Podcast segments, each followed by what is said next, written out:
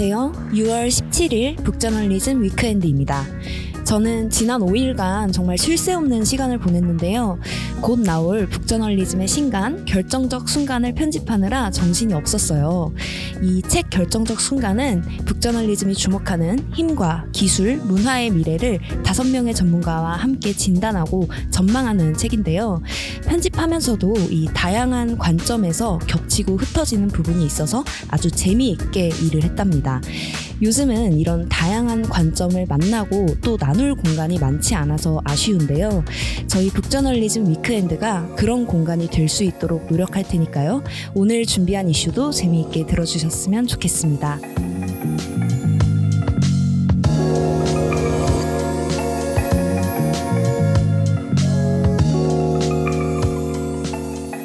여러분 오픈런 해보신 적 계신가요? 저는 얼마 전에 제가 좋아하는 아티스트가 내한한다는 소식에 휴대전화를 두 손으로 꼭 붙들고 12시 땡 하자마자 온라인 오픈런을 해본 적이 있는데요. 요즘 어린 자녀를 둔 엄마 아빠들은 조금 다른 오픈런을 하고 있다고 해요. 바로 소아과 오픈런인데요. 아이들이 열이라도 나면 아이들을 들쳐업고 새벽부터 병원 앞에 줄을 길게 서 있다가 병원이 문을 열면 땅 하고 병원 오픈런을 한다는 거예요. 요즘 소아과가 난리라고 하는 소식 뉴스 통해서 많이 전해 들으셨죠? 코로나19 끝난 게 정말 엊그제 같은데 병원은 또 난리가 났습니다. 그런데 이렇게까지 소아과 병원이 부족한데 정작 소아과 의사 선생님들은 먹고 살려면 다른 기술을 배워야 한다면서 고지혈증 1타 강사의 쪽집게 강의, 바로 적용하는 보톡스 이런 내용을 학술 대회에서 공부하고 있다고 해요. 이거 이상해도 너무 이상하지 않나요? 이 문제 소아과만의 문제는 아닙니다.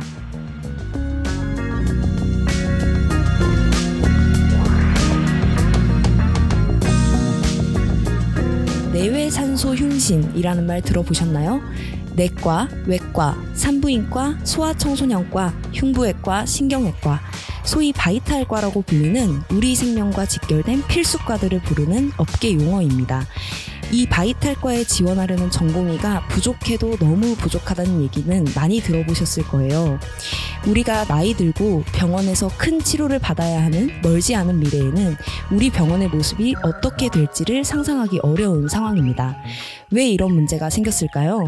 오늘 북스 코너에서 대학병원 내과 의사가 직접 쓴 책 의사들은 왜 그래를 통해 문제의 원인을 자세히 짚어보겠습니다. 북저널리즘 weekend 그 밖에도 미래를 전망할 수 있는 진짜 중요한 소식 가득 준비했습니다. 끝까지 함께 해주세요. 오늘 북저널리즘 weekend는 이형구, 정원진, 신아람 에디터가 준비했습니다. 안녕하세요. 안녕하세요. weekend의 첫 번째 코너 this week로 문을 엽니다. 지금으로 미래를 볼 수 있는 이슈를 일주일에 딱 두 개만 엄선해서 전해드립니다. 오늘 첫 번째 이슈는 정원진 에디터가 준비해 주셨습니다. 네, 제가 얼마 전에 쇼츠를 보다가 네, 네. 이런 영상을 발견했어요. 어. 일단 제목이 다 알아들으면 판교 사투리 만렙이었어요. 네. 판교 스타트업에서 일하는 사람들의 대화를 재구성해 놓은 건데 네. 제가 내용을 읽어드릴게요. 음. 김혜림 MC가 얼마나 알아들을 수 있는지 한번 어, 보세요. 네, 한번 해보겠습니다. 일단 먼저 썸머님 닉네임을 다 사용하죠. 아, 이렇게 네네. 아, 시작을 제가. 썸머인가요? 아, 아, 네. 너무 기분 좋네요. Summer님 네. 하고 개발 방향이 어느 정도 온라인 됐고요. 아직 개발팀 resource 파악 중이라서 Jira에 업데이트는 못했는데 음. Slack에서 말씀드린 것처럼 due day까지는 완성할 수 있을 것 같습니다. 이렇게 말을 하니까 이제 대답을 해요. 네. 어 근데 너무 늦는 거 아닌가요? C레벨에 보여줄 건 있어야지 lean하게 일정 당길 순 없어요. 지난번 미팅에서 분명 agile 하겠다는 lesson learn 공유해 주셨잖아요. 이렇게 말을 아. 하더라고요. 이해되세요? 어, 전 옆에 있었다면 그냥 이렇게 끄덕끄덕 하고 있었을 네. 것 같아요. 끄덕끄덕 하고 집에 가서 좀 찾아봤을 것 같은데요. 그쵸. 그리고 분명 찾아볼 때이 에자일 네. 아이일까 어이일까 네. 고민하다가 아이 어이 다쳐보고 아. 예, 그랬을 것 같아요. 일단 저는 지라가 뭔지 몰라가지고 그러니까요. 아, 좀 이름도 신기하네요. 네 찾아봤어요. 그래서 저는 욕하는 줄 알았거든요. 처음에는 아, 안 되죠, 안 되죠. 네. 그래서 팀원들이 다 같이 업무 내용을 공유할 수 있는 협업 tool이라고 하더라고요. 그러니까 북저널리즘에서는 Notion을 쓰고 그쵸, 있잖아요. 그쵸? 네. 사실 저는 이 회사에 들어와서 Notion을 처음 써봐가지고 음. 이게 굉장히 직관적인 사용법임에도 불구하고 조금 적응을 네. 해야 했는데 아, 저희 팀에 Notion 장인들 몇 분 계시잖아요. 그쵸, 그쵸. 팀들이 이제 확인할 수 있도록 쫘라라라 네. 다 정리를 너무 편리하게. 네, 너무 예쁘게 네. 해주시는데 이 외에도 이제 잘 쓰이는 협업 tool들이 몇 개 있다고 해요. 음. 그래서 조금 찾아봤는데 Trello가 네. 있다고 해요.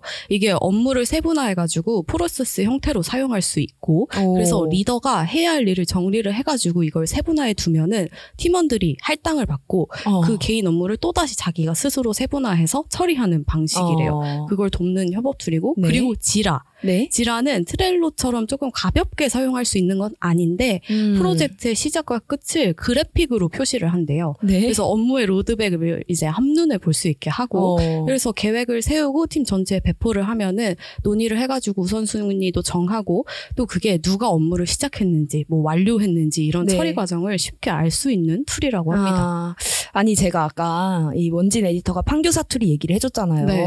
그래서 Jira를 만약에 네. 이제 네이버에 검색 을 해봤는데 네. 이런 내용이 나오면 그렇죠. 여기서도 그 영영사전의 딜레마 아세요? 아, 네. 그렇죠. 네. 영영사전도 그렇죠. 네, 뜻을 알려고 들어가면 거기서 또 모르는 단어가. 나와서 뜻을 알아야 하고. 근데 그렇게 하면 네. 처음 단어로 돌아가는 그쵸. 거 아니에요? 아, 맞아요. 그 무한의 굴레가 있잖아요. 네. 거기에 빠져들 것 같은데. 그러면 이 판교 사투리로 오늘 라디오 열어주셨으니까 오늘 가져오신 이슈가 좀 이런 직장에서 쓰이는 용어, 이런 이야기일 것 같아요. 네, 맞아요. 이 비즈니스 유행어라고도 하는데 이 전문 용어가 일부 직원들에게 오해를 초래하고 음. 뭐 이민자들에게 고립감을 조성할 수 있다는 어, 연구가 나왔습니다. 네. 링크드인이랑 듀오링고가 8개국의 직원 8,000명을 대상으로 조사를 했는데요. 네. 여기서 응답자의 절반 이상, 58%가 함께 일하는 사람들이 전문 용어를 너무 많이 사용한다고 아, 생각한다. 이렇게 네. 답했다고 해요. 과도한 전문 용어, 이 비즈니스 유행어가 오히려 생산성을 악화시킨다고 해요. 어, 아, 비즈니스 유행어라고 표현을 해주셨는데, 어, 뭐, 직관적으로 와닿진 않거든요? 좀 어떤 것들이 있을까요? 저도 이게 조금 애매한 것 같아요. 음. 관용어 같기 도 하고 네. 일단은 막 나라별로 가장 많이 쓰이는 이런 비즈니스 유행어 뭐 이런 걸 정리해 놨더라고요. 일단 미국에서 가장 잘 쓰이는 용어는 ducks in the row래요. 어, 줄선 네. 우리들? 네. 만반의 준비를 갖추다라는 아, 뜻이래요. 그래서 오. 일을 잘 정리하거나 이제 준비, 점검하는 것을 의미하는데 이제 업무를 효율적으로 수행하기 위해서 필요한 모든 것을 다 갖추어 놔라 아. 이런 뜻이라고 해요. 네. 이게 사격장에서 옛날에 사격 음. 전에 이제 목표물 오리를 아유. 한 줄로 이제 정렬하는 것에 예. 비유해서 사용을 했다고 해요. 음. 그리고 미국에서 이제 가장 혼란스러운 용어는 boiling the ocean이라고 하는데 어. 이게 불가능한 것을 가능하게 하라 이런 아, 뜻이래요. 하긴 그렇네요. 바다를 끓일 수 있는 건 네. 저도 뭔가 시인밖에 못할 것 같아요. 네. 아, 아 근데 듣다 보니까 약간 그 꼰대스러움이 느껴지기도 네. 하고, 어, 너 보일링 더 오션 해라 네. 하면은 저는 그냥 좀 열심히 하란 뜻이죠. 아, 열심히 하라고 하면 되지 뭘 또 보일링 오션 하래 네. 할것 같거든요. 제가 어제 외국계 스타트업에서 일하고 계신 분께 여쭤봤어요. 네네. 이 기사 링크를 보내드리면서 혹시 어떻게 생각하시냐 하니까 음. 진짜 boiling the ocean을 조금 쓴다. 어, 진짜요? 네. 아, 신기하네. 그리고 moving forward라는 단어를 되게 많이 쓴다고 해요. 음. 영국에서 일하고 계신데 실제로 그 조사에서도 영국에서 제일 많이 쓰는 용어가 moving forward라고 음. 하는데 뭐 성장하다. 뭐 앞으로 아. 조금 더 발전시켜라 네. 이런 뜻인데 어 그 moving forward를 쓰긴 쓰는데 사실 이게 전문 용어인지는 잘 모르겠다고 음. 말씀을 하시더라고요. 그래서 오히려 ASAP나 네. by EOD 같은 어. 단어를 많이 쓴다고 하더라고요. 네. EOD, ASAP는 알 것 같은데 그쵸. EOD는 혹시 아세요? EOD가 뭐죠? 무슨 저도 병원에서 쓰는 말 네, 같기도 그쵸. 하고. 그래서 네. 저도 몰라서 찾아보니까 저 같은 사람이 또 있었던 거예요. 어떤 사람이 파파고나 구글 번역기에도 안 나오지만 나에게는 필요한 표현이다. 어. 라면서 이제 정리를 해놨어요. 가슴이 절절하네요. 네. 이게 end of day인데 아. 이게 마감 관련해서 대화를 할 때 조금 더 명확하게 소통하기 위한 아, 표현이래요. 데드라인 같은 네, 의미인가 근데 보죠. 예를 음. 들어서 상사가 이번 주 금요일까지 이것 좀 해달라라고 했는데 네. 이게 금요일 오전에 자기가 확인하겠다 고 끝났다는 것인지 맞네요. 아니면 금요일 일과 전에만 마치면 된다는 건지 음. 이거를 잘못 알아들으면 하루 차이가 나는 거잖아요. 네네. 그래서 이게 무슨 일이 있으면 이제 뭐 퇴근 전까지 하면 되나요? 저희도 이렇게 예. 말하잖아요. 그런 표현을 나타내는 게 이 by EOD라고 한다고 합니다. 아, 아니 근데 이런 건 사실 소통을 더 명확하게 하기 위한 의도잖아요. 아, 저 혹시 네. 그러면 뭐 북저에서만 쓰거나 저희 전문 용어 혜림님이 뭐 생각하는 이런 비즈니스 용어 있나요? 어, 저희는 이제 아이템 회의할 때 네. 야마라는 말을 많이 쓰죠. 네. 뭐안 되지만 사실 네. 굉장히 뭐 일본어고 네. 네, 뭐 이제 전문 용어라고 하기에도 좀 그렇지만 네. 사실 그 말이 야마라는 단어 이외에 이걸 줄줄 풀었으려면 뭐 두 줄, 세 줄, 맞아요. 이제 대화가 한 세 번, 네 번은 오가야 하는 네. 거니까. 저 개인적으로 저 네. 방송국에서 일했었잖아요. 네. 그때 막 이제 공영방송에서 우리말 나들이도 하고 하는데 음. 야마를 쓰는 게 맞나 해서 그냥 괜한 고집에 네. 나는 절대 야마라는 단어 아. 안쓸 거야라고 생각을 했었거든요. 네. 근데 이게 쓸 수밖에 없더라고요. 맞아요, 그게 맞아요. 산이라는 뜻이잖아요. 네. 그러니까 뾰족하게 이게 한 문장으로 말해봐봐 이게 더 기니까 그냥 저도 있다 보니까 쓸 수밖에 음. 맞아요, 없더라고요. 맞아요. 아니 제 친구 중에 이제 드라마 PD 일을 아, 하는 네네. 친구가 있는데 그 친구는 계속 저한테 야 이거 시바이가 음. 시바이가 이러는 거예요. 그리고 시바이가 뭐냐. 네. 제가 한 다섯 번을 듣다가 참다 못해. 근데 시바이가 뭐야? 이러니까 뭔가 드라마 같은 데서 이렇게 장난스럽게 뭐 대화를 주고받고 음. 뭔가 killing time용으로 네네. 잠깐 잠깐 끼워 넣는 거 꽁트 같은 아. 그런 부분을 뜻한다고 하더라고요. 그 전문 용어네요. 네, 못 진짜 전문 알아듣겠어요. 용어죠. 이런 것들이 정말 뭐 판교 스타트업뿐만 아니라 네. 또 뭐 미국, 영국뿐만 아니라 정말 곳곳에 모든 분야에 있는 것 같아요. 네. 그- 근데 이게 오히려 이제 생산성을 방해할 수 있다. 그렇죠. 저, 저 같은 사람이 있을 수 있잖아요. 네, 그렇죠. 저도 일단 시- 못 알아. 시바이가 뭐지?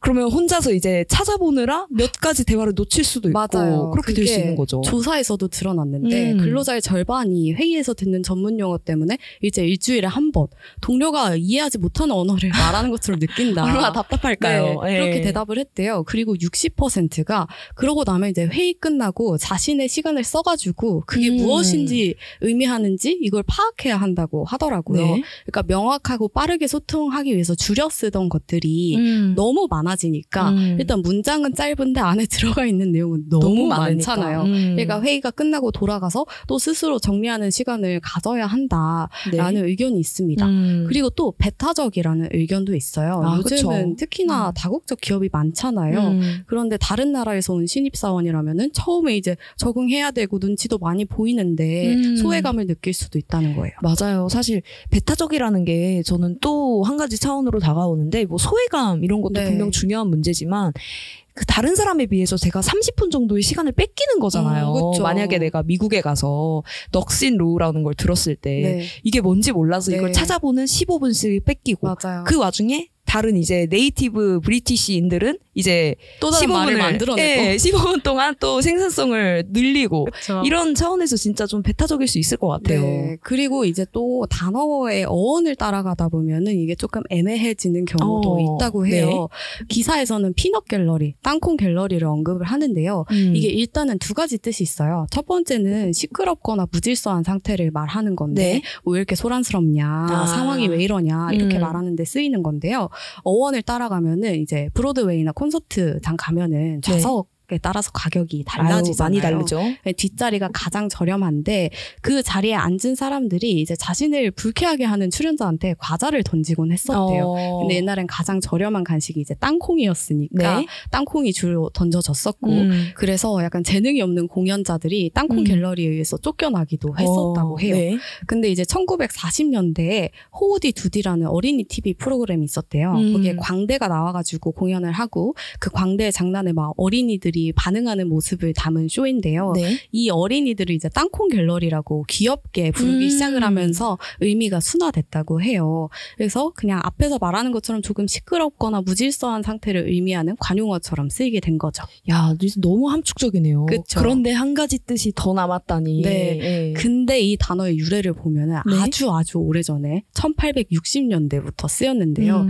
프랑스에서 순회 공연 보드빌이 이제 시작됐는데 네. 그게 북미로 넘어 와서 여러 도시나 마을을 돌았대요. 음. 근데 이 순회 공연을 즐기던 관객 대다수가 노동자 계급이랑 이민자였다고 해요. 오, 네. 마찬가지로 아주 오래전 미국의 상황을 생각을 해보면 공연에서도 이제 가장 저렴한 가격에 좌석에 앉는 사람들은 대부분 흑인이었겠죠. 음. 그러니까 인종차별적인 기원을 가지고 있는 거죠. 그러니까 따지고 보면 기원이 조금 문제가 있는데 음. 지금은 모호해진 용어 중에 하나라고 합니다. 아, 아, 진짜 이 어원의 문제가 사실 한국어에도 굉장히 많잖아요. 네. 사실 어원적으로는 뭔가 다른 뜻이고 불쾌할 수 있고 배타적일 수 있는데 쓰이다 보니까 네. 이제 나도 모르게 뭐, 또 쓰게 예, 되고 애매모호해지는 아니면 몰라서 또 쓰게 되고 그쵸. 근데 이 뜻을 또 아는 사람은 사실 기분 나쁠 수밖에 없잖아요. 그쵸. 그리고 나중에 그 뜻을 알게 돼도 기분이 더 나쁠 것 그쵸. 같거든요. 이 사람 이거 알고 쓴 거야, 모르고 쓴 네, 거야, 맞아요. 맞아요. 기사 말미에서는 조금 뻔한 답을 내놓아요. 관리자들은 이제 유행어보다는 명확한 언어를 사용하도록 노력을 네. 해야 하고, 제가 요즘 IT 업계 다니는 다양한 직군들 인터뷰하는 아. 기획을 하고 있잖아요. 바쁘죠. 네. 네. 최근에 만날 일이 많았는데 다들 공통적으로 이 말을 하더라고요. 좋은 리더의 조건을 제가 물어보면은 피드백을 잘하는 사람이다. 아, 네. 그러면 피드백을 잘한다는 조건이 뭐냐고 물으면은 자신이 이런 말을 하게 된 이유까지 상세하게 설명을 음. 해주는 것이라고 네. 하더라고요. 그 직원들을 위한 조언도 있었습니다. 단어가 혼란스러울 때 질문하는 것을 두려워해서는 안 된다고 약간 음. 교과서적인 답변이죠. 바로 바로 물어보라는 거예요. 네. 근데 진짜로 신기하게 주니어들을 만나 보면은 이 말이 제일 많았어요. 음. 그게 질문이 이제 주니어의 특권이다. 혼자 끙끙 앓지 말고 물어보는 게 오히려 더 네. 생산성을 늘리는 일이다. 어. 라고 하더라고요. 아람님 생각도 저는 궁금했거든요. 이제 좋은 질문이랑 좋은 피드백의 조건으로 떠오르시는 게 있나요? 글쎄요. 그냥 상식적으로 하면 되지 않을까요? 음, 상식적으로. 아, 네. 알아 그냥 누구나 대충 보편적으로 알아들을 수 있게. 아, 그것도 그렇고요. 네. 그거는 그건 당연히 이제 네. 이 상대가 주니어라면은 피드백을 줄때 그렇게 해야 되는 그쵸. 거겠지만 그것이 이제 목적을 좀 생각을 해보자는 거죠. 음. 예를 들면은 그 상사 입장에서 한번 얘기해 볼게요. 네. 상사 입장에서 가장 이제 뭐랄까 어, 뭐랄까 현타가 오는 네. 그 질문을 받는 순간이 뭐냐면은 본인이 본인에게 이제 이미 제공되어 있는 음. 업무 자료나 그런 거를 미리 조금만 숙지해도 알 수 있는 거를 아. 마치 나에게 나의 시간을 맡겨 놓은 것처럼 음. 물어보는 사람들이 있어요. 그쵸. 그분들은 직장하고 학원을 착각하고 있는 거거든요. 네. 그러니까 본인이 이 업무를 하기 위해서 본인의 노력이 당연히 들어가야 된다는 걸 인지하지 못하고 음. 내가 업무를 할 수 있게 끔 나를 만들어 봐. 아, 라는 취지로 질문하시는- 대신 예. 해줘. 예, 예. 바로 그거죠. 그런 분들이 있거든요. 아. 그건 상식적이지 않잖아요. 네. 음, 그래서 그런 상식이 있을 것이고 반대로 이제 그 상급자가 주니어한테 피드백을 줄때 음. 비상식적인 경우를 예를 들자면은 마치 그러니까 덕스인로라든지 네. boil the boil the ocean이라든지 네. 그런 이렇게 전문 용어나 Jira 같은 거. 근데 음. Jira는 좀 알아야 될 것 같아요. 내가 듣기에는. 네. 그렇죠? 그 업계에서 쓰는 tool이라고 하면 알아야 음. 되겠죠. 근데 어쨌든 그런 어려운 그 용어를 일부러 사용을 해가지고 네. 어디 한번 너 알아듣나 어. 알아듣나만 볼까? 네. 아니면은 야 너 아직 주니어인 거네 처지를 좀 알으렴 이런 아. 마음으로 이제 하시는 꼬여 있는 선배들이 네. 없다고는 할 수 없어요. 근데 그것도 비상식적이잖아요. 그쵸. 그러면 직장에서의 상식은 무엇인가? 음. 우리가 문제를 해결해서 성과를 낸다. 그리고 우리는 함께 그것을 수행하는 동료다. 라는 게 음. 기본적인 consensus인 거잖아요. 그쵸. 그 consensus에서 벗어나지 않도록 음. 내가 해야 될 최선을 다했는가, 내가 저 사람과 커뮤니케이션 할 때 그러한 것들을 인지하고 있는가, 음. 이러한 것들이 기본적으로 잘 숙고된 위에서 커뮤니케이션이 일어난다면 그쵸. 질문하는 쪽도, 음. 그다음 답변하는 쪽도 어. 서로에게 만족스러운 대화 상대가 될 수 있지 않을까 아, 싶어요. 맞네요. 정말 그 북저널리즘 시리즈 중에 또 번아웃 세대 아, 있잖아요. 그쵸. 또 명작 예, 극장이잖아요. 인기 시리즈죠. 네네. 근데 거기도 비슷 한 얘기가 나와요. 이 음. 피드백이 굉장히 중요하다. 네. 그리고 젊은 직원들은 그 피드백 받아들이는 거를 오히려 더 자주, 더 많이 듣고 싶어 한다는 이야기가 있는데 저는 그거에 허허. 어떤 기반은 네네. 사실 이 사람과 내가 생각하는 그 기준을 맞춰가는 과정이라고 음, 생각을 했어요. 맞아요, 맞아요. 피드백이라는 게 사실 뭔가 평가를 당하는 게 아니라 음. 함께 대화를 하고 맞아요. 아, 제가 이런 부분에서는 이런 걸 놓쳤네요. 이런 부분에서는 이런 거를 조금 더 챙겨야겠네요. 뭐 이런 좀 직장 내에서의 기준을 맞춰가는 게 그 피드백 과정이 아닐까. 또 그게 어떤 직장 내에서 이루어져야 될 소통이 아닐까. 이런 생각을 좀 해봤습니다. 그리고 우리가 되게 많이 실수하는 것 중에 하나가 그거예요. 전문 용어를 쓰는 사람이 있다고 쳐요. 네. 그럼 그 사람 한테 어 저 죄송한데 그 용어를 잘 몰라서요. 혹시 무슨 뜻인지 설명해 주실 수 있을까요? 라고 질문을 했다고 쳐요. 그럼 이 질문 되게 상식적인 거잖아요. 음. 네. 그러면 대답하는 사람이 만약에 아 그것은 이러이러한 겁니다. 아니면은 음. 여기 여기 찾아보시면 나와 있으니까 확인해 보세요라고 음. 얘기하면은 상식적인 답변인데 네. 이런 경우가 있어요. 아니 여태 그것도 모르세요? 아, 할 때가 있죠. 질문을 한, 더 이상 못 하죠. 그쵸. 무서워서. 근데 아니 여태 그것도 모르세요라고 답하는 이 사람의 입장이 돼보자고요. 답답할 수는 있는데요. 음. 답답한 건 그 사람의 감정이잖아요. 그쵸. 그러니까 아까 얘기했던 업무를 해 나아간다, 문제를 해결한다라는 그 공통의 목표를 위해서 뇌를 쓴 게 아니라 자기 음. 감정을 그냥 표출한 거잖아요. 가슴을 꺼내서 보여준 거죠. 바로 예. 그거죠. 질문하는 사람도 답하는 사람도 자기 감정을 업무 음. 관련된 커뮤니케이션 할 때 꺼내는 게 아니고 음. 그건 같이 밥 먹으면서 그쵸. 술 정수- 마시면서. 그쵸. 정술 마시면 네. 너무 좋네요.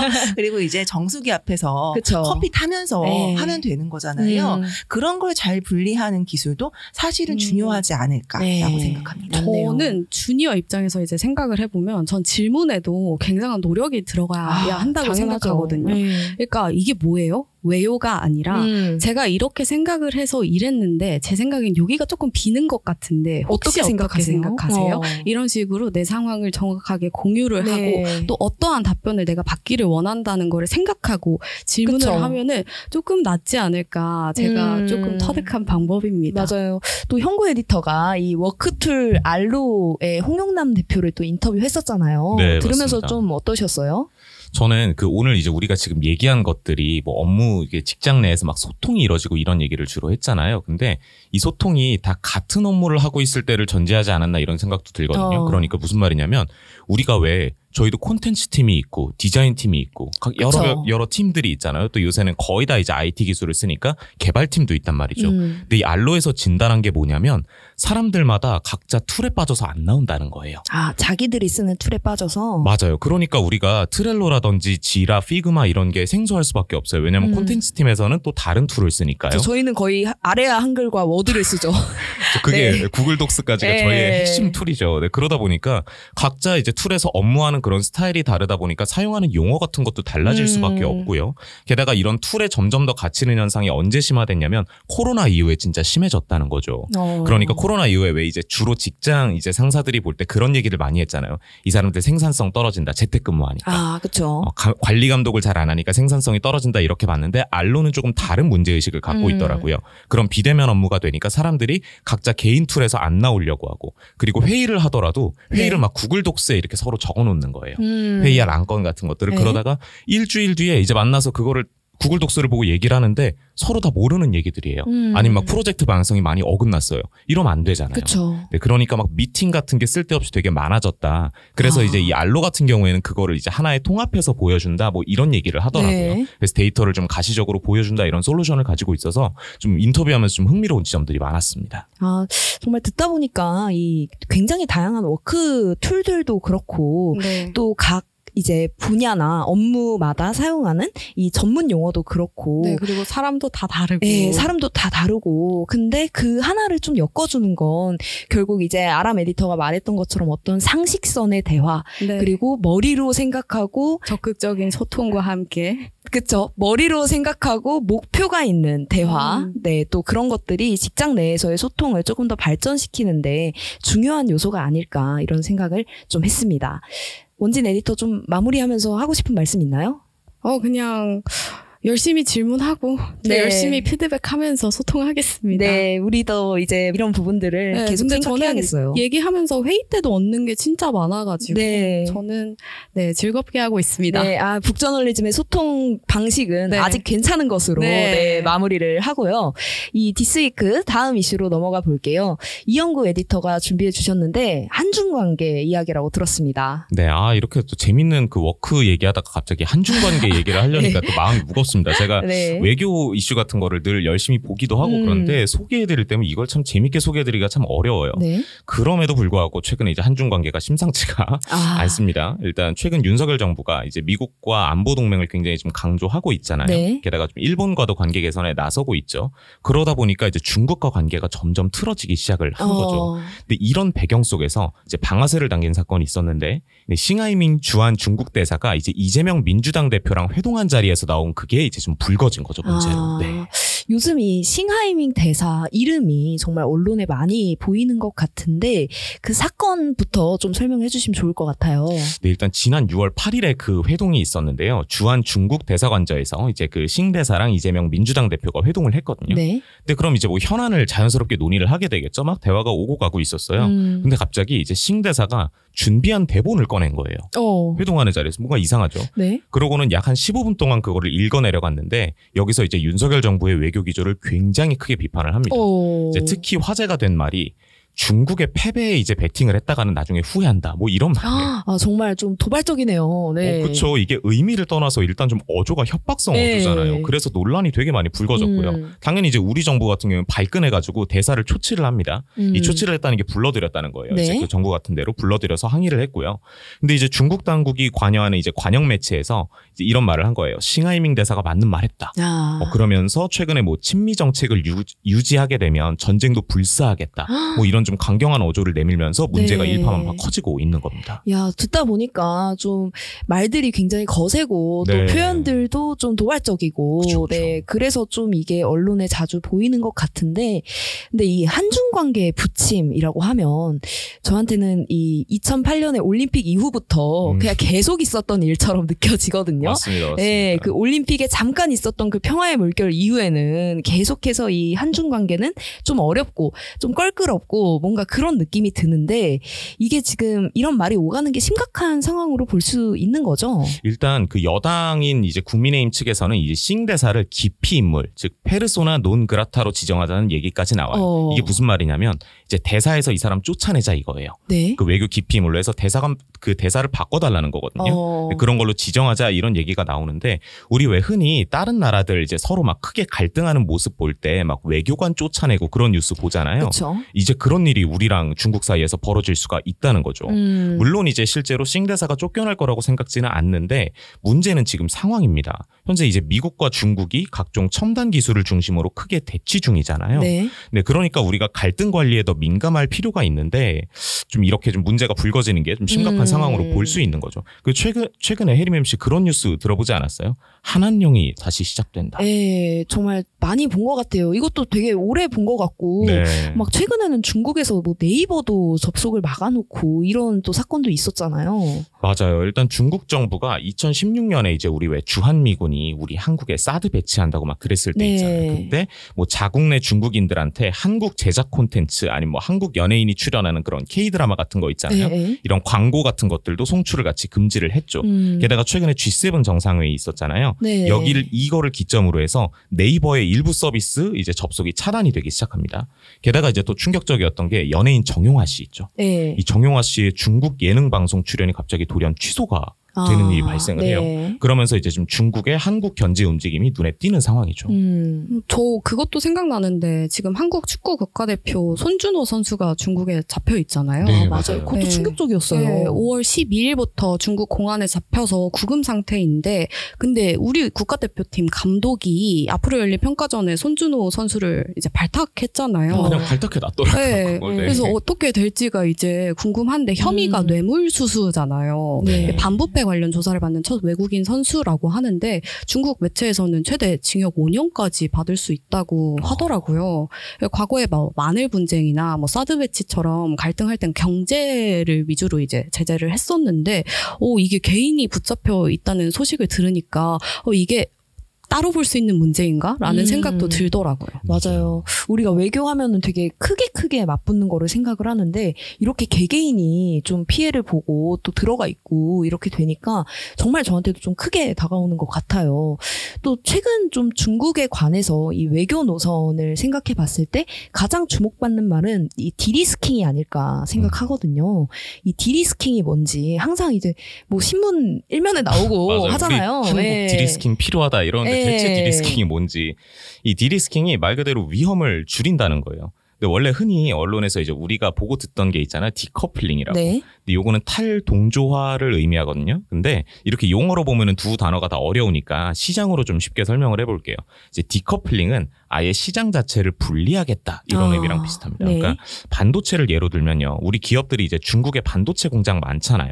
그리고 또 중국에서 필요한 공정 같은 것도 있고 중국에 내다 파는 물량도 많죠. 네. 그럼 이제 반도체 하나를 만들기 위해서 되게 다양한 value chain이 있는데 음. 이 value chain에서 중국을 배제하겠다는 게 decoupling이에요. 아, 커플 안 하겠다 중국이랑. 그렇죠. 네. 커플하지 않겠다 그런 네. 거고 이제 중국 시장, 미국 시장 이렇게 나눠서 돌아가는 형태가 decoupling이라면 de-risking의 바, de-risking 같은 경우에는 발언의 배경 자체가 좀 달라요. 네. 일단 다른 나라들도 우리나라뿐만이 아니라 다른 나라도 중국에 대한 의존도가 굉장히 크잖아요. 그쵸. 뭐 원자재든 무역이든 이제 자국 내 경제에서 중국이 차지하는 비율이 워낙 크니까 이거를 줄여나가겠다라는 의미예요. 음. 왜냐하면 중국이랑만 이렇게 의존도가 크면 중국에서 중국이랑 우리 랑 뭔가 외교 문제가 생겼을 때 우리가 입는 피해가 크지 않니? 그러니까 어. 우리는 좀 다양한 나라랑 관계를 맺겠다. 아. 이런 네, 이래서 위험을 줄인다. 이게 바로 디리스킹이라고 볼 수 있습니다. 어, 아, 그러면 좀 요새 말하는 그 공급망 다변화 뭐 이런 이야기도 많이 나오잖아요. 네. 그거랑 좀 비슷하다고 볼 수 있는 건가요? 그렇죠. 이제 decoupling이라고 하면 일단 그 상대를 딱 찍어놓고 하는 말이잖아요.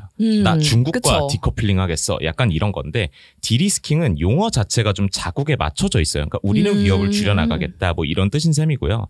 사실 최근에 요즘 좀 경제랑 안보랑 한 몸으로 돌아가고 있잖아요. 그래서 원래 우리가 좀 안보는 미국, 경제는 중국이라고 했더니 안미경중이라는 말을 많이 썼는데 네. 이게 지금 애초에 좀 어려운 시점이죠. 음. 게다가 이제 디리스킹은 그런 점에서 굉장히 좀 허울 좋게 여러 가지를 피해갈 수 있는 그런 말이라고 어. 볼 수가 있어요.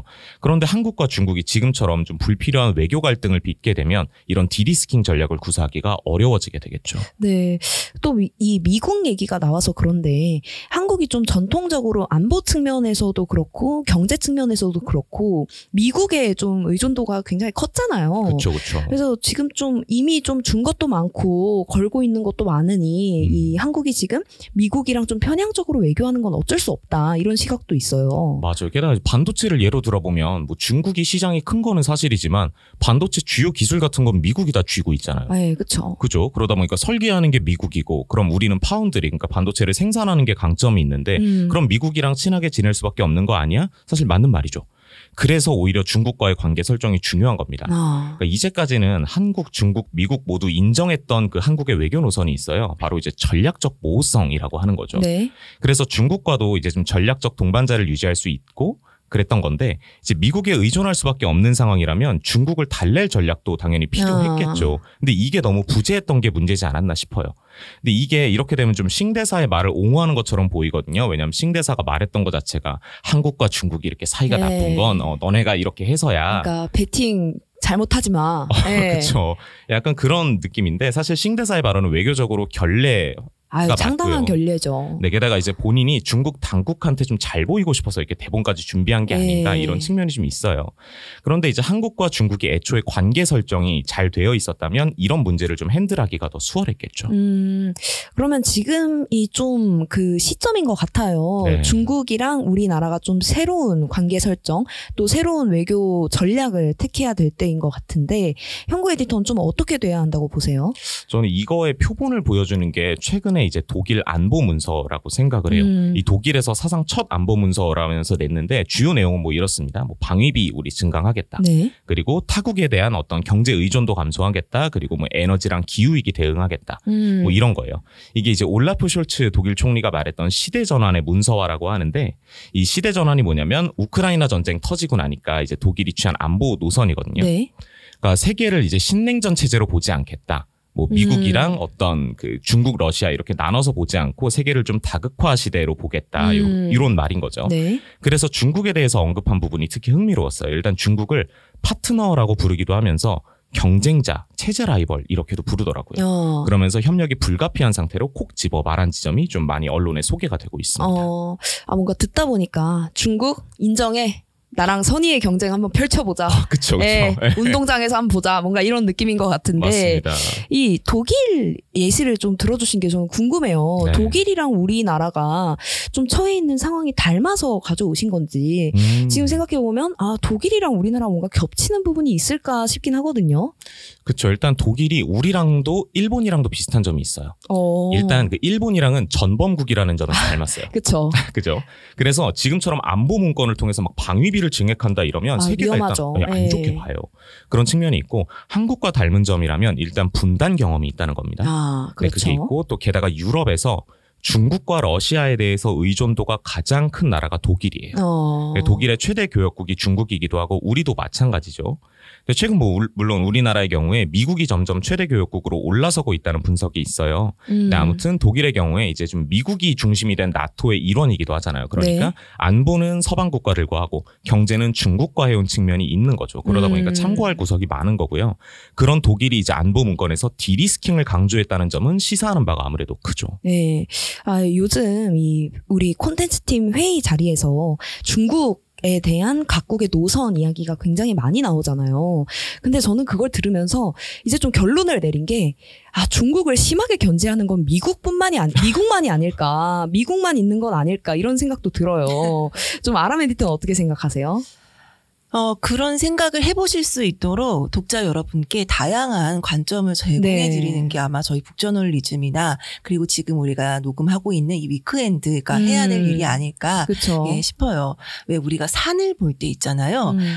이쪽 방향에서 보며 보고 그린 산하고 음. 저쪽 방향에서 보고 그린 산하고 모양이 다르지 않겠어요? 그쵸. 음, 사실 하나의 사안이라든지 심지어 음. 이한 국가에 뭐 나아가고 있는 방향, 음. 한 국가가 전 세계에 미치고 있는 영향 이런 것들은 관점에 따라서 굉장히 다른 측면들이 있을 네. 것인데 다만 우리나라에서 국제부 보도라는 것이 음. 보통 CNN을 위시한 미국의 주요 언론사들을 모니터링하는 것을 따라가죠. 기본 으로 네. 그렇죠. 뭐 로이터, AP 통신 음. 주로 이제 서방의 기본적인 그 통신사들 그다음에 뭐 그 보도 채널들 음. 요런 데를 모니터링 하는 것을 기본으로 하고 있기 때문에 네. 아무래도 우리나라 레거시에서 나오는 보도들은 대부분 미국의 시선으로. 사안으로 음. 사안을 이제 보기가 쉽습니다. 음. 그래서 사실 우리가 legacy 언론들만 봤을 때에는 별로 의심하지 않았던 그 중국이라는 정체가 네. 이렇게 북저널리즘에서 다루고 있는 다양한 음. 외신들을 좀 참고한 그리고 다양한 관점들을 좀 들어서 음. 좀 정리한 이런 article이나 이야기들을 보면 다르게 보이는 부분이 있는 것 같아요. 맞아요. 그리고 우리가 미국 중심의 그 언론사들을 베이스로 해가지고 음. 외신을 접하게 되면 빠지게 되는 함정이 있는 데 네. 마치 전 세계에 미국하고 그 다음에 유럽하고 네. 그 다음에 동북아시아밖에 없는 것 같아요. 아, 그쵸. 그쵸. 세계가 근데, 심상지도가 그렇게 그려지죠. 그쵸, 맞습니다. 예. 그 심상지도. 예. 또 심상지도 궁금하시는 분들은요, 또 6월 며칠이었죠? 아, 6월 15일. 예, 6월 15일 explained. 참고해 주시면 네. 좋을 것 같고요. 자, 근데요, 그건 심상 지도일 뿐이고 전 세계에는 아프리카 대륙도 있고요. 아. 남아메리카 대륙도 있고요. 인도. 인도, 호주, 북극, 남극도 다 있어요. 그 다음에 저쪽 동남아시아에 흩뿌려져 있는 섬들도 있습니다. 음. 그래서 일단 대표적으로 남미 한번 생각해 볼까요? 네. 남아메리카 대륙. 저희가 매우 여러 번 다룬 적이 있어요. 음. 남미의 pink tide라고 그쵸. 해가지고 음. 뭔가 좌파가 다시 부활하고 있다 이런 얘기가 나오고 있죠. 특히 브라질의 경우를 보면은요. 네. 예전에 다 좌파 연합을 이끌었던 룰라 대통령이 당선이 되면서 음. 지금 남미에서 이제 이 좌파 연합이 다시 힘을 얻고 있다 아. 이런 소식이 전해지고 있죠. 네. 어, 지금 남미 같은 경우에는요, 그 공동 경제권을 만들려고 해요. 마치 음. EU가 똘똘 네. 뭉쳐가지고 경제적으로 힘을 발휘하는 것처럼 그쵸. 우리 남아메리카도 그렇게 해보겠다라는 거예요. 어. 근데 거기에 적 극적으로 입장을 표명을 하고 있는 게 중국입니다. 아, 예. 도와주겠다. 그렇죠. 예. 손을 내밀고 있는 거죠. 음. 자, 게다가 중동 쪽에서도요, 중국에 동조하는 움직임이 커요. 음. 자, 우리가 얘기했죠. 미국 입장에서 보면 중동은 작게 보이지만 사실 중동은 굉장히 커다란 존재입니다. 아. 기본적으로 석유 갖고 있으면 할 말이 없는 예. 거죠. 자, 근데 이 도- 중국의 동조하는 움직임이 크다라는 게 아까 말씀드린 석유하고 연결이 되는데요. 음.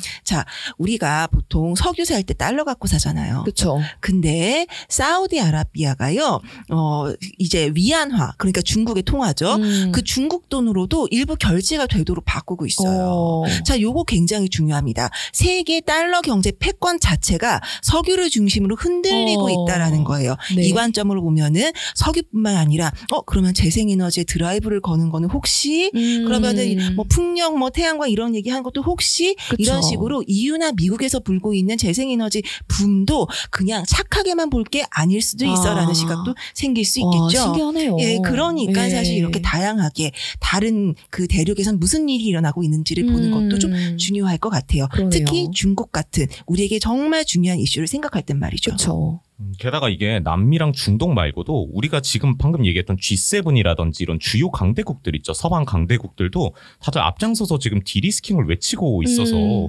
이게 좀 한국만 좀 이렇게 동떨어져 나온 게 아닌가 이런 생각이 네, 네. 들기도 해요.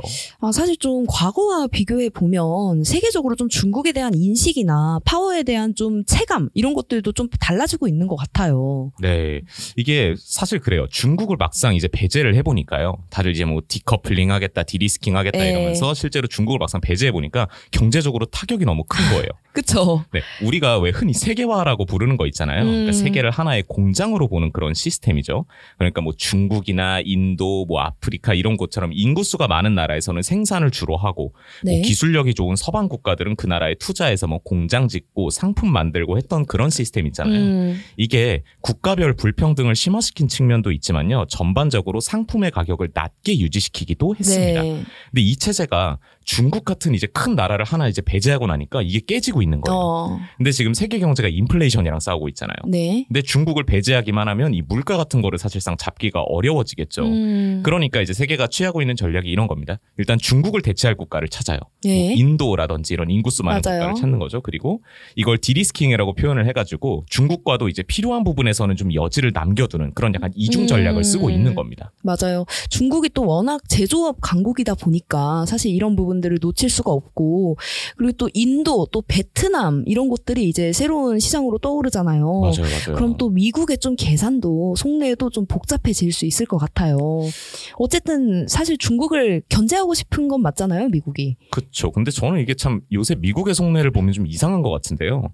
최근에 배터리 업계에 굉장히 큰 일이 하나 있었거든요. 음. 이게 미국 정부가 중국 배터리 업체의 미국 진출을 허용할 가능성이 생긴 어... 그런 뉴스가 있었습니다. 아니 IRA 그 법이 예, 예. 원래 좀 중국이랑 좀견좀 싸우고 좀 견제하려고 만든 거 아니었어요? 그렇죠. 이제 중국에서 만든 거 우리 쪽에서 팔지 마라든지 예, 이런 예. 거였잖아요. 그래서 그래- 한국도 굉장히 좀 초조해하고 맞아요, 그랬던 맞아요. 기억이 있는데. 그래서 원래 이 IRA라고 하면은 한국 전기차 업계는 좀 타격을 입을 수 있겠다. 네. 대신에 배터리만큼은 한국이 이제 중국 배터리를 추월할 수 있겠다. 예. 이제 넘어설 수 있겠다. 이런 그런 예, 아. 정책이었는데 네.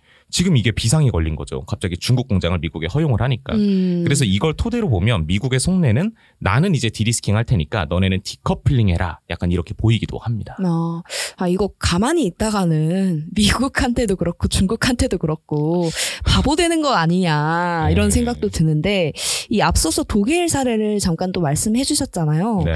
독일 일단 이제 또 워낙 강대국이기도 하고 중국에 대해서는 일부 강점도 있고 이점도 갖고 있지 않 나. 그쵸. 그래서 목소리를 낼 수 있지 않나 해요. 이 한국이 가질 수 있는 어떤 이점이나 강점이 있다면 뭐라고 보세요?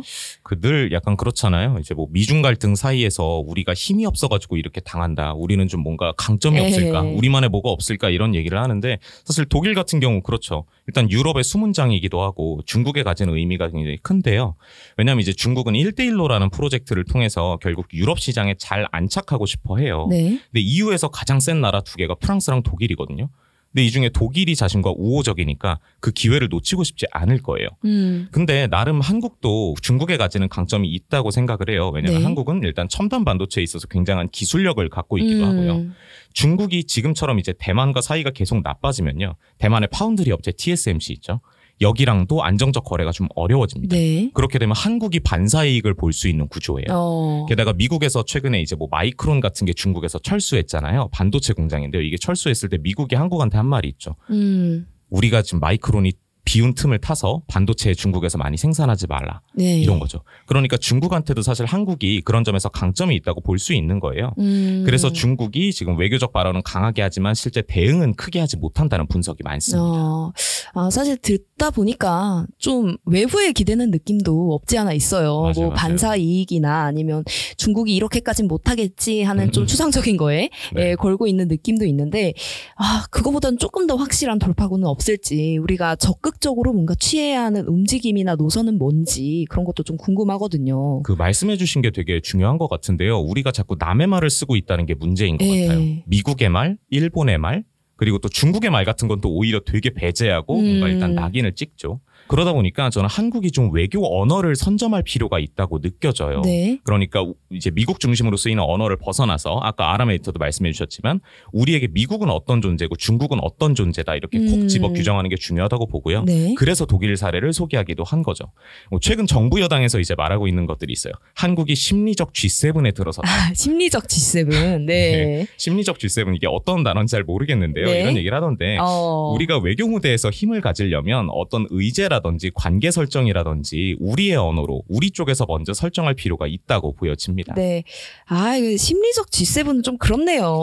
사실 지금 이 한시가 급한 상황인데 그렇게 네. 따지면 저도 예, 심리적 재벌입니다. 아, 예. 아, 저 심리적 마- 빈살만입니다. 예, 네. 이렇게 마음으로 하면 안 되고 지금 여야가 좀 갈등하고 이렇게 싸울 게 아니라 외교적으로 좀 한 방향을 적극적으로 택하고 우리만의 외교 언어를 만들어서 좀 이 한중 관계 또 갈등에 적극적으로 대처할 수 있는 상황이 되기를 좀 바래 보면서 이번 주 디스위크는 여기서 마무리해 보겠습니다.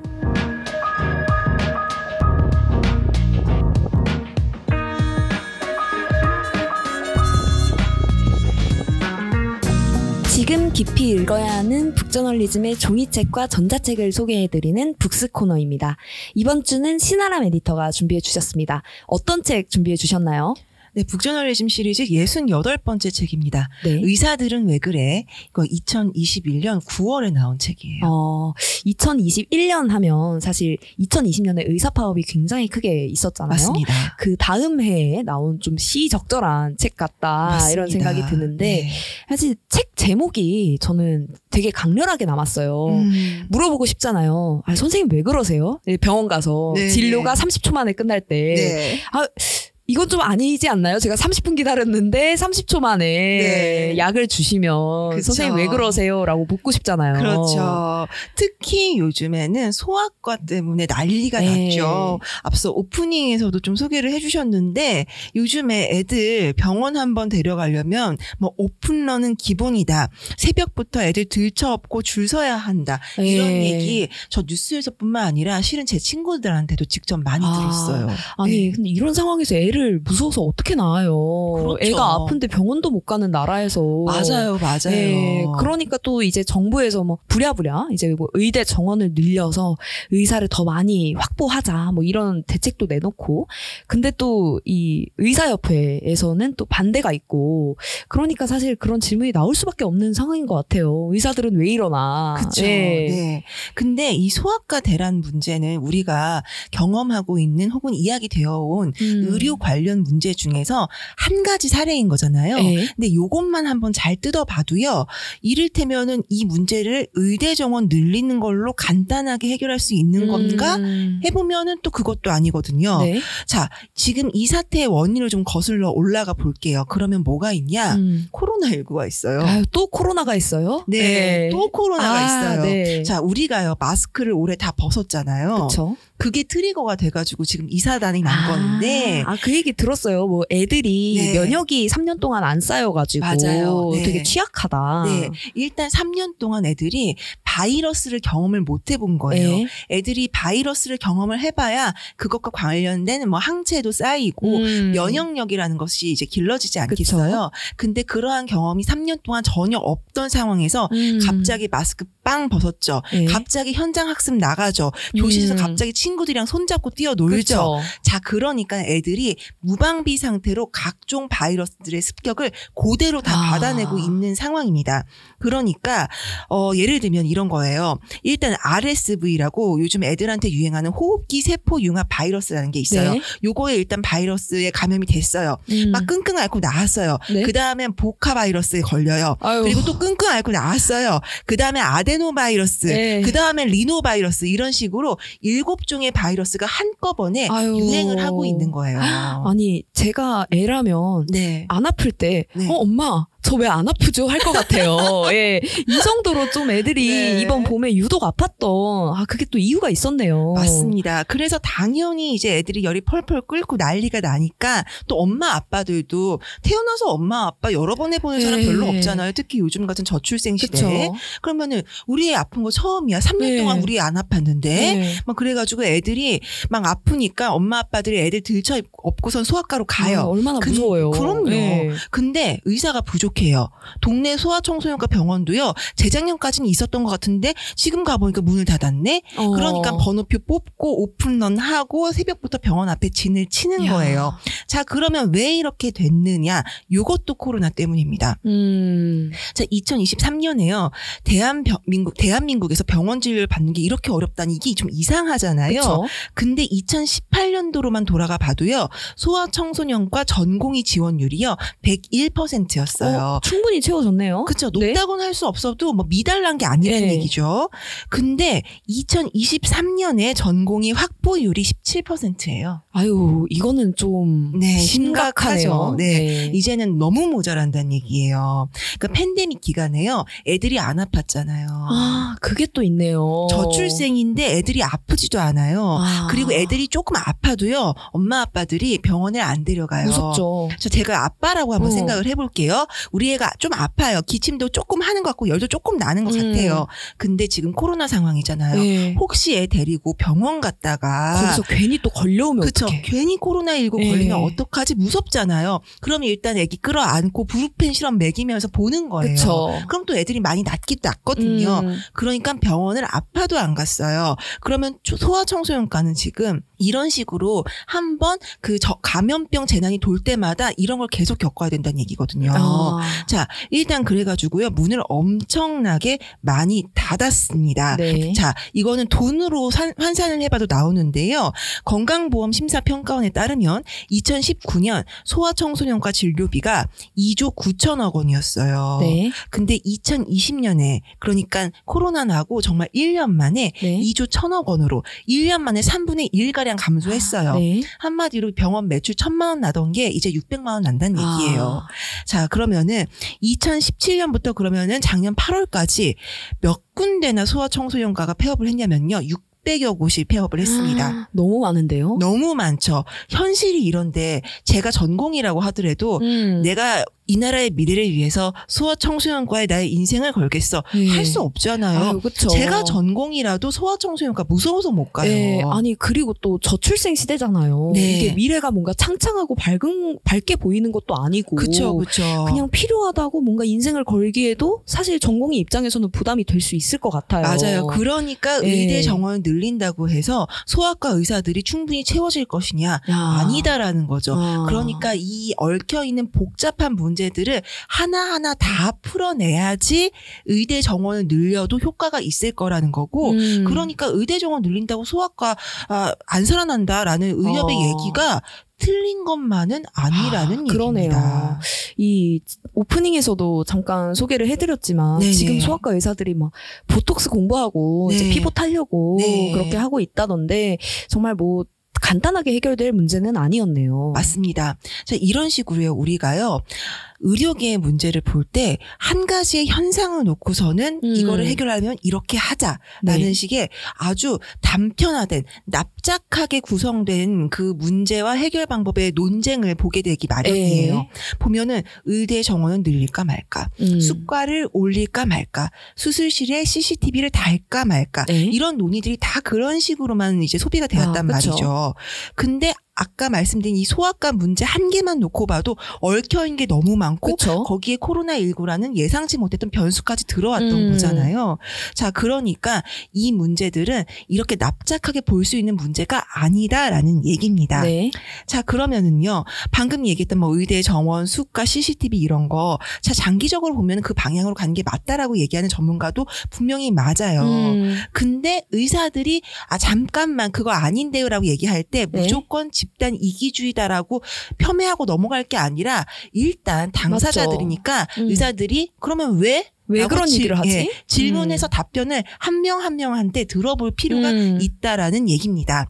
왜냐하면은 의사들은 환자 말고 환자를 제외하고 나면은 의료 문제에 가장 직접적인 당사자이기 때문입니다. 그쵸. 그리고 실제 현장에 있는 사람들이잖아요. 음. 우리처럼 밖 에서 이렇게 보는 사람들이 아니기 때문에 우리나라 의료 체계의 문제점을 가장 피부로 잘 알고 있는 사람들이라는 거죠. 음. 그래서 의사의 입장에서 하지만 우리가 생각하는 왜 삭발하시고 들어두시고 아, 예. 예, 그런 분들 말고 예. 진짜로 합리적인 시선으로 우리나라 의료계의 당면한 문제들을 이야기하고 있는 목소리가 필요하다라는 것이고 그게 어디 담겨 있다?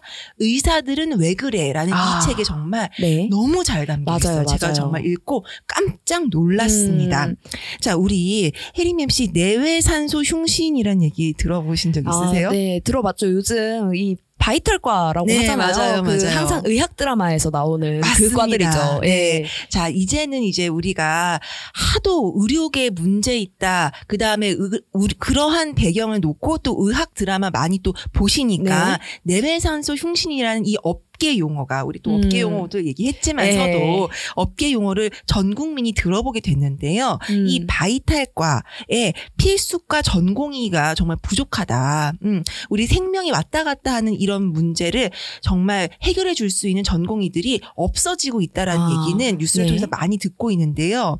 자, 이 내외산소 흉신 필수과 전공의 부족 문제가 PA 간호사 아, 문제하고도 네. 연결이 됩니다. 네. PA 간호사라는 얘기 많이 들어보셨죠? 예, 그 뭐 불법과 합법 사, 불법이즘은 예, 합법 사이를 오가는 예, 예, 경계인 뭔가 예. 이런 식으로 많이 들었죠. 이번에 간호법 얘기하면서 피해 네. 간호사 얘기는 많이 들어보셨을 텐데 방금 혜림 MC가 말씀해 주신 게 아주 정확합니다. 음. 근데 여전히 이 피해 간호사 뭔지 잘 모르시겠잖아요. 자, 대학병원 내과 의사로 일하고 있는 이 김선영 저자가 얘기하는 이 피해 간호사 문제 어떤 식으로 얘기하고 있는지 좀 궁금하지 네, 않으세요? 궁금해요.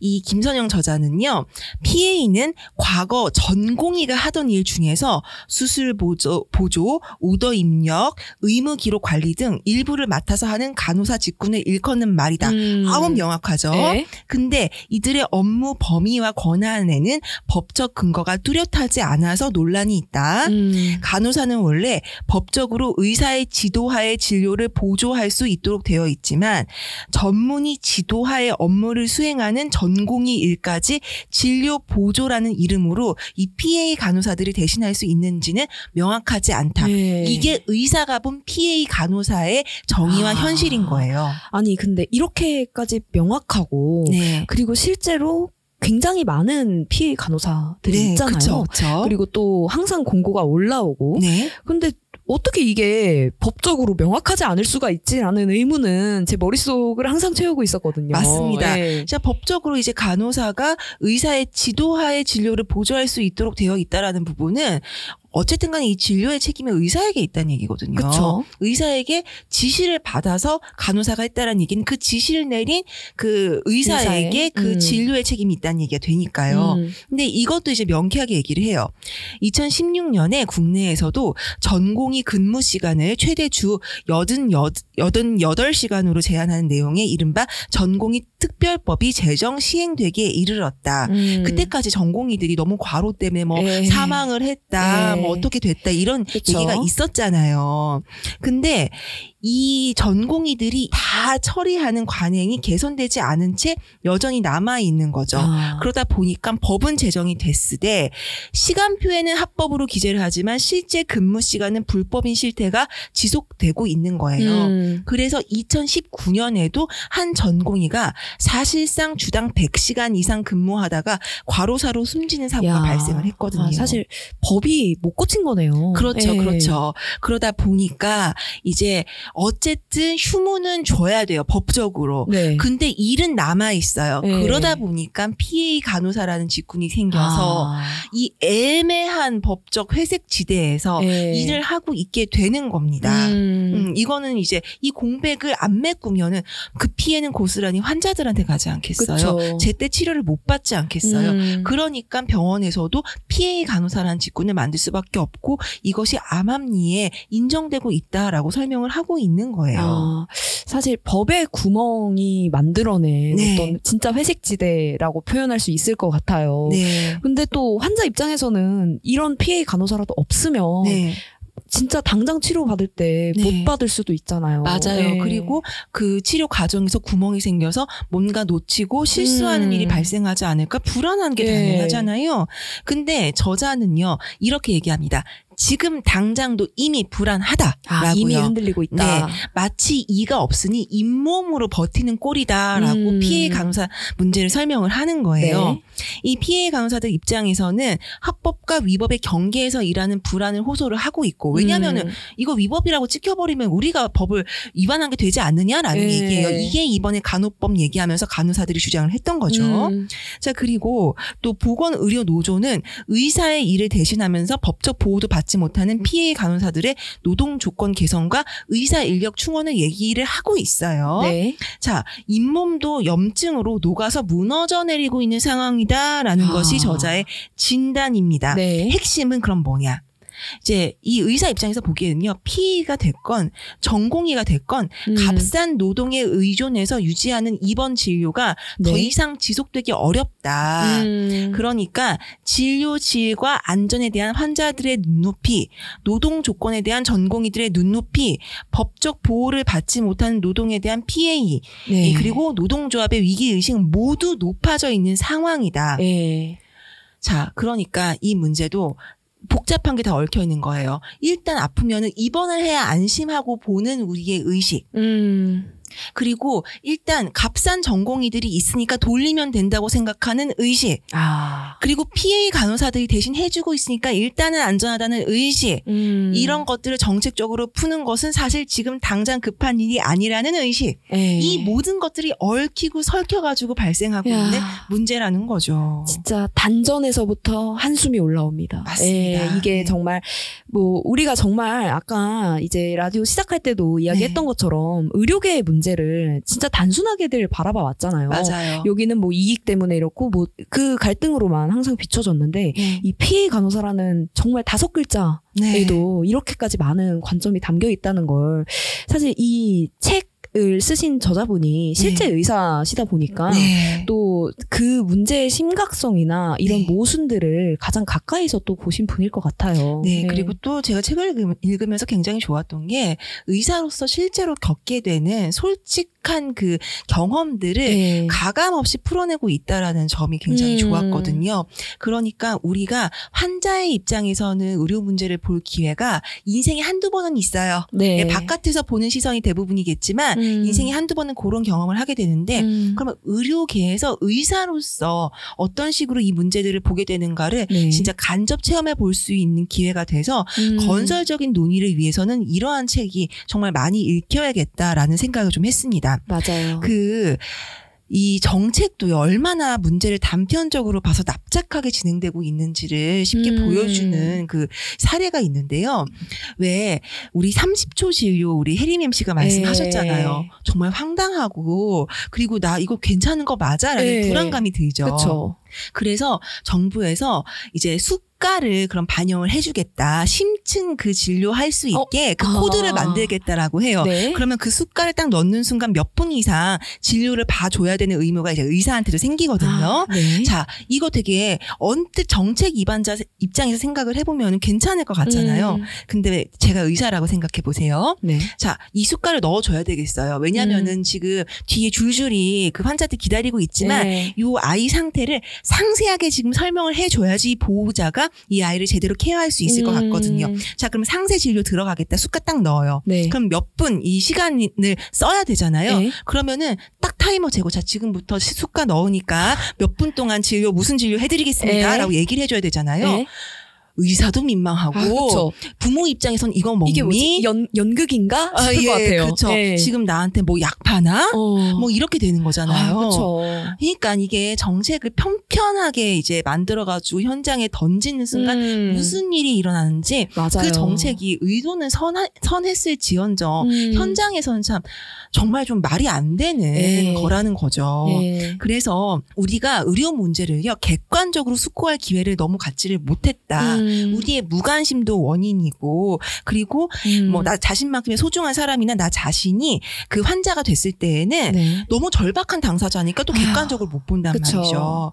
네. 2021년에 발간된 책이지만요. 이 책에서 짚고 있는 문제들 뭐 PA 간호사 문제, 음. 전공의 부족 문제 뭐 네. 이런 것들 하나도 해결된 게 없어요. 네. 더 심각해지면 심각해졌죠. 그래서 어, 지금 이 책의 존재 의미가 정말 소중하지 않나 생각합니다. 음. 우리는 모두 언젠가는 환자가 될 테니까요. 그렇죠. 모두가 환자였고 또 환자고 또 환자가 될 테니까 사실 이런 논의가 정말 모두와 연결되어 있는 것 같아요. 듣다 보니까 정책도 그렇고 논의도 그렇고 엄청나게 큰 구멍이 있는데 네. 그거를 스카치 테이프로 막고 있었던 게 아닌가. 그렇습니다. 이런 생각이 들어서 이 의사들은 왜 그래를 통해서 좀 문제를 다면적으로 사고하고 또 그 다음 길을 그려볼 수 있으면 좋겠습니다. 또 요즘에 그 가슴 아픈 뉴스들이 많잖아요. 맞아요. 의사가 없어서 이제 구급차 뺑뺑이 돌다가, 돌다가, 예, 네. 사망했다. 또 이런 뉴스도 많이 들리고 또 고령화 시대가 되면서 네. 이 병원이 진짜 중요해질 텐데 네. 그럴 때일수록 이런 문제를 정말 직관적으로 당면해야 하지 않나 네. 그리고 바라봐야 하지 않나라는 생각이 듭니다. 음. 네, 오늘 소개해 주신 책 의사들은 왜 그래에서 가장 기억에 남는 한 구절 소개해 주시면 좋을 것 같아요. 네. 환자, 의료 소비자 또는 일반 국민의 관점이 의사와 같을 수는 없겠지만 그 지점을 어떤 방식으로든 이어가는 것은 여전히 꼭 필요한 작업이라고 생각한다. 이렇게 말하면 아마 나의 의약 분업 파업 kids 동료들은 피곤한 눈을 뜬 채로 당신은 너무 순진하다라고 말할지도 모른다. 그들을 충분히 이해한다. 사실은 나 역시 피곤하다. 음. 그러나 공공의대 파업 kids 그리고 그 이후 세대의 의사들은 적어도 집단적 번아웃의 정서에서 벗어날 수 있기를 또 국민 입장에서 의료 문제를 바라보고 그들의 지지를 받을 수 있기를 간절히 소망하는 마음으로 이 책을 썼다.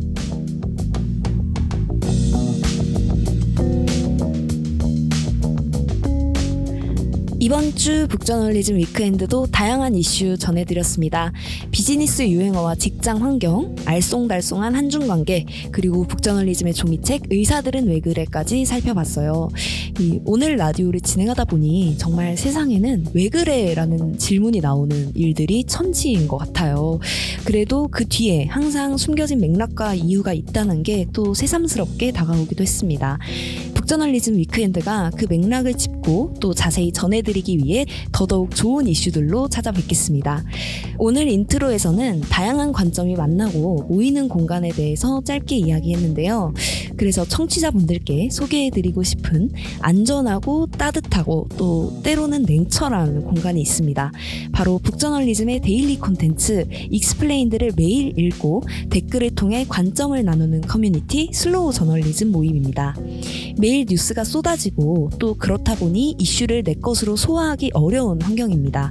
weekend 청취자분들은 모두 느끼고 계실 갈증이라고 생각하는데요. 7월의 이슈를 읽는 slow 저널리즘 모임이 6월 15일부터 6월 30일까지 모집 진행 중입니다. 관심 있으신 청취자분들은 북저널리즘 인스타그램에서 자세한 사항 확인해 보시면 좋겠습니다. 북저널리즘 위크엔드는 북저널리즘 웹사이트와 네이버 오디오 클립, 스포티파이와 팟캐스트, 유튜브에서도 만나보실 수 있습니다. 다음 주에는 더욱 흥미롭고 필요한 소식으로 찾아뵙겠습니다. 그럼 우리는 다음 주에 또 만나요.